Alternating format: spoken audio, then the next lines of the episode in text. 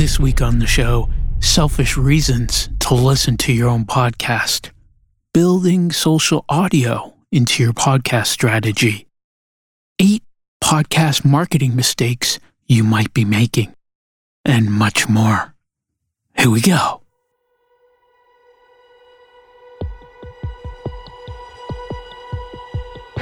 Marketing news, content news, tech news, sound news, interviews, product reviews, podcast reviews. For creatives by creatives.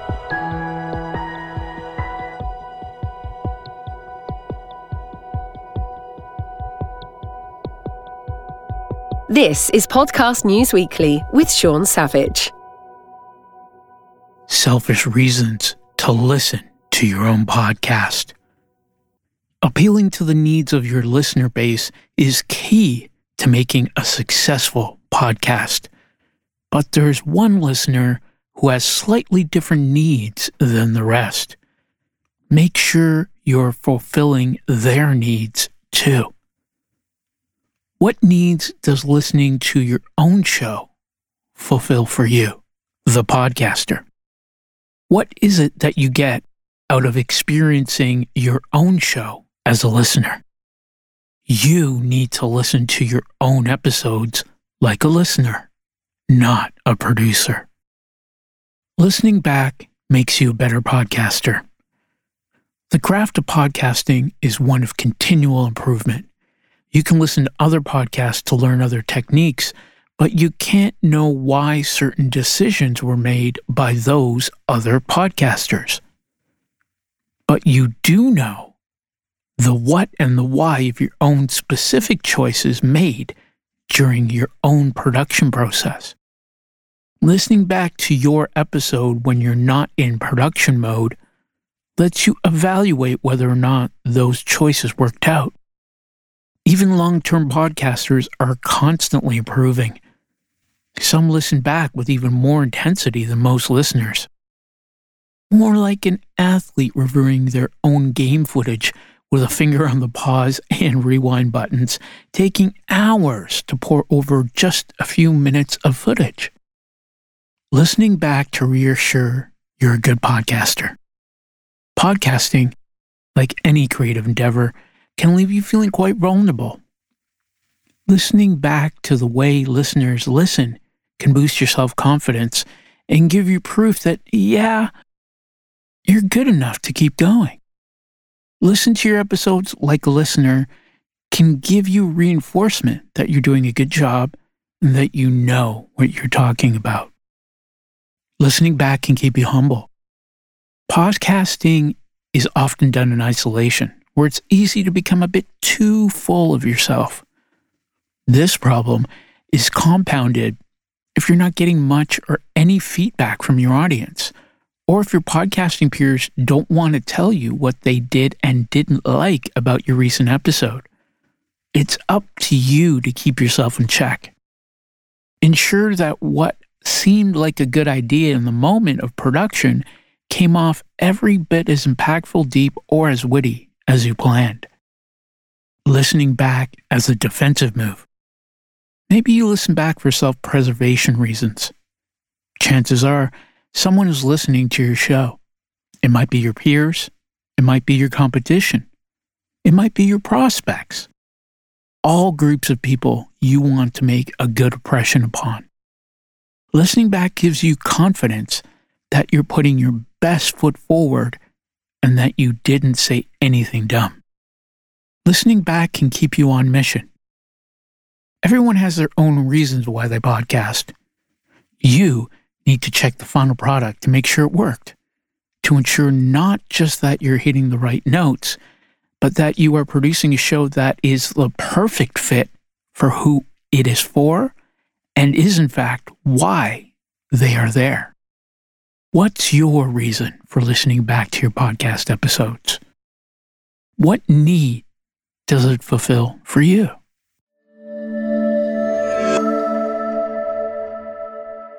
Building social audio into your podcast strategy.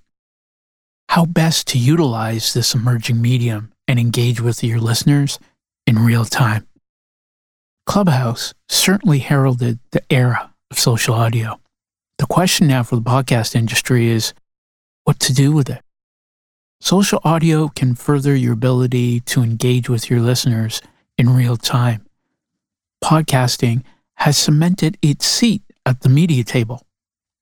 With social audio, you can find a new audience that may not have existed before. Expand your podcast reach with social audio. How can you best utilize it to grow your audience and downloads? Social audio is about being able to engage with your listeners in real time. Think of it as an extension of the interactions you're already having with your audience who happen to be fans or followers of you and your show on social media. The difference with social audio is that now you're able to have a real time, two way dialogue with them. Want to get feedback on the show? Receive ideas for future topics or guests? Understand who your audience is? All of this is possible with social audio. Not to mention the people who follow you in social audio but aren't podcast listeners today. Introduce them to your podcast and teach them how to download your show on Apple, Spotify, or wherever they want to get their episodes. Ultimately, social audio will be a great tool for enhancing your existing podcast marketing strategy. Think about how you're announcing show launches or promoting your podcast today. Now, think about how that could change if you had a live audio channel available on platforms that reach almost 4 billion people worldwide. Radio broadcasters have had an advantage in podcasting for a long time because they have this huge megaphone with incredible reach. Is social audio podcasting's megaphone? starting up an Ask Me Anything style live audio room or meet and greet with high profile guests you've had on the show are two options to consider for either regular or ad hoc social audio extensions of your show. You could also consider panel style events and maybe even charge for them once that's possible. It will be hard work. Growing your audience and downloads is already hard work. And realistically, it's going to keep being hard work despite these new tools being added to your tool belt.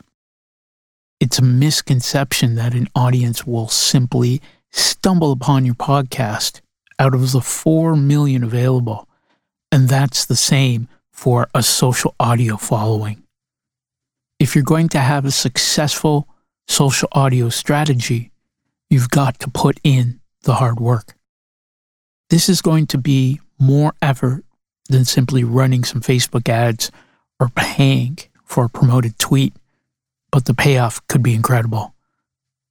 Don't get discouraged if things don't work straight away, or if you see others with more success.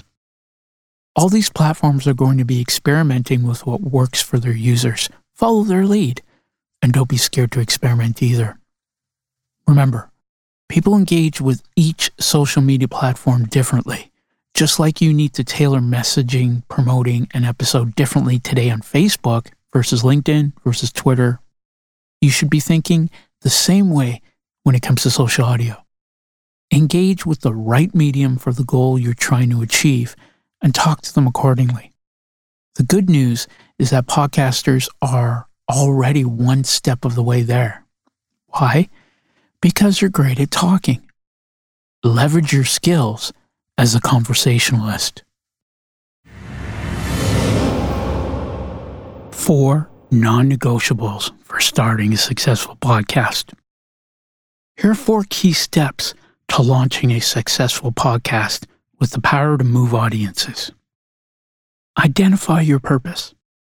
Before launching, identify your big purpose, the mission you stand for a bigger purpose will help sustain your podcast even when it begins to occupy precious calendar slots, when energy and motivation wane, your original purpose, the reason why you did this thing in the first place, will always get you back on track.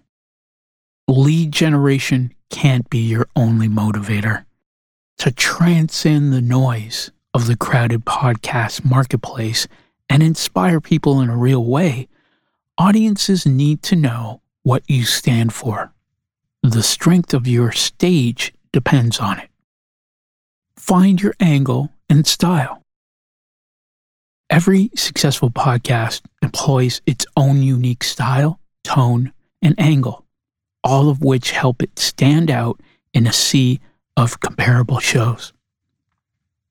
Finding your perfect style doesn't happen overnight. Often, it develops over time. Listen to other amazing podcasts. Note the things they do really well, replicate them, and make them better. Make them your own.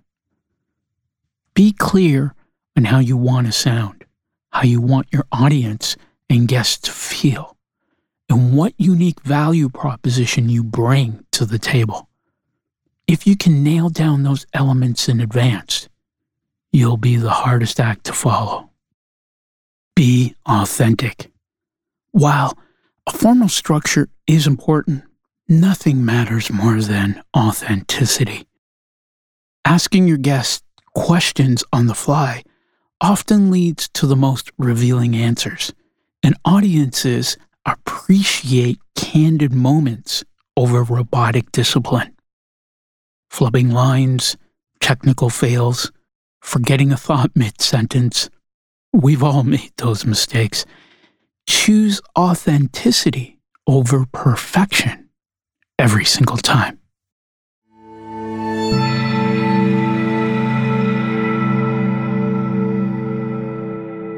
As we continue this week with my equipment setup, we're following the signal flow. If you missed the first two episodes about the Shure SM7B and the Neumann U87, you can go back and listen to those previous episodes. We started with the microphones, one for online and one for radio and voiceovers. The next thing my signal chain is the DBX 286S. The DBX 286S is a full featured channel strip processor that delivers a studio quality microphone preamp and four processors that can be used independently or in any combination. So you are currently hearing me going through it right now. Sonically pristine DBX 286 mic pre has a wide ranging input gain control. It has switchable phantom power, 80 Hz high pass filter to remove low frequency hum rumble. It also has that classic DBX over easy compressor. It is so smooth. This is one of the reasons I love this unit. It delivers that classic in your face performance that only a DBX compressor can do. It eliminates vocal sibilance and high frequency distortion. It does this with the tunable de-esser in the unit. The enhancer has high frequency detail and it can add sparkle and crispiness, and the low frequency detail can add fullness and depth to your vocals, and it cleans up the muddy low end mid range. I'm really big fan of that. It has separate threshold and ratio settings, and it has an expander and a gate as well that will allow you to subtly reduce headphone leakage and surrounding noise. The DBX 286 offers a full complement of metering and status LEDs to guide you through achieving the right sound and, more importantly, the right level.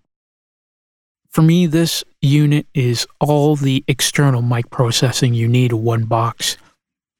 I use it at the radio station, I have two units at my studio, and it is the shortest, cleanest signal path to keep your audio sounding great.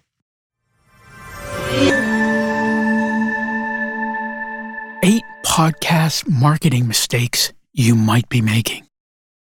Podcast marketing is only as effective as its execution. Whether you're launching a new show, wondering how to give some plateaued download numbers a jumpstart, or just looking for ways to maximize exposure, marketing a podcast effectively seems to have a lot of people stumped. Marketing anything well is hard. Success is hard won, usually arriving after many grueling months of rolling out your marketing plan. After all that hard work, most want a nap, maybe even a high five, but not to think how they're going to maintain those activities and momentum. Here are some common missteps and how to correct them. Press releases with no audio player. You've put all that effort into a press release for a noteworthy episode or show or season release. It's picked up by the usual outlets. Some don't even need a press release and even runs in some mainstream publications. That fatal sign off line is used. Find the show wherever you get your podcasts. But where is the audio embed player? Make it easy for people to hear your trailer right there and then. Only promoting your show on social media. While you're busy writing all those press releases, why not throw a short article into the mix? All sites and publications are in the business of serving content. Why not help them out by providing some viewers? And it doesn't have to be difficult. If you have an episode on a timely topic in the news, or even a prominent guest, a co host or interviewee, you can draft off this content while including the audio segment and get it into a relevant industry body website. If you're lucky enough to create podcasts at a company which also has radio stations, newspapers, TV shows, e newsletters, or any other media, use them. Get your podcast on the radio. Avoiding cross promotion opportunities. Podcasters are often overly worried that cross promotion will somehow cannibalize their own audience. It won't. And you should dabble in cross promotion if you're unsure. Be a guest on another show. Find out which shows in your network have a shared audience and run promo ads or feed drops to build awareness. Blanket social media approach you're going to have a different makeup of potential listeners on each social media platform who all interact with those platforms differently. Write different posts for each and share a short clip. Create engaging audiograms for your episodes and segments. Sometimes you don't want or need to share your audio, or a platform won't have the functionality available.